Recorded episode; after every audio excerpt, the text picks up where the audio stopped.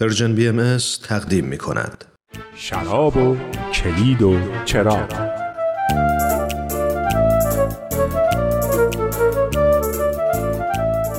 عید رضوانتون مبارک.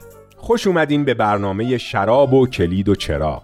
بالاخره امروز به شراب رسیدیم. شراب کهنه سر به مهری که دست لطف و مرحمت الهی مهر از سرش برداشته.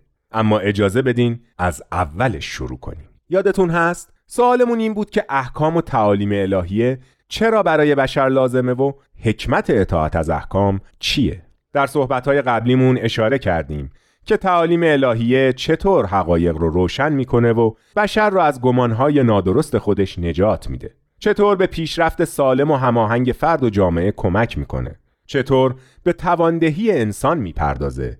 و چطور اون رو به خوشبختی و آزادی حقیقی رهنمون میشه. حالا بحثمون به این بیان بسیار زیبا و فوقالعاده حضرت بهاءالله رسیده که در کتاب اقدس خودشون میفرمایند گمان نکنید که براتون احکام نازل کردیم بلکه با انگشتان قدرت و اقتدار مهر شراب سر به مهر رو گشودیم. حضرت بهاءالله میفرمایند فکر نکنید اینها احکامه شرابه اما چرا احکام رو به شراب تشبیه کردند رحیق یا شراب یا باده و یا می سابقه طولانی در ادبیات و عرفان داره و همه هم می‌دونن که صحبت از شراب معمولی نیست. اون حس شادی و لذت و سرمستی که شراب در انسان ایجاد می‌کنه شاید نزدیکترین تجربه بوده یا شاید بشه بگی معادل جسمانی اون حس خاص روحانی بوده که می‌خواستن توصیفش کنن.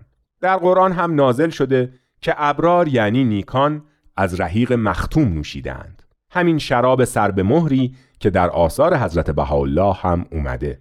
حضرت بهاءالله در یکی از آثارشون میفرمایند که مهر شراب اهدیه را حضرتش به دست قدرت باز کردند و ادامه میدن که و حقایق معنویه مستوره را مکشوف و شاربین را به مشاهده انوار توحید فائز و به عرفان مقصد اصلی کتب آسمانی نائل فرمودند میشه اینطور فهمید که کشف اون حقایق معنوی و روحانی چنان جذبه و شور و لذتی به انسان دست میده که شبیه حس مستی و نشاتیه که از نوشیدن یه شراب کهنه به دست میاد. این بهترین تشبیهیه که به ما کمک می‌کنه تصوری از اون احساس معنوی داشته باشیم. پس احکام و تعالیم الهی قیود دست و پاگیری نیست که از سر اجبار به اون تن میدیم. شراب نابیه که با لذت می نوشیم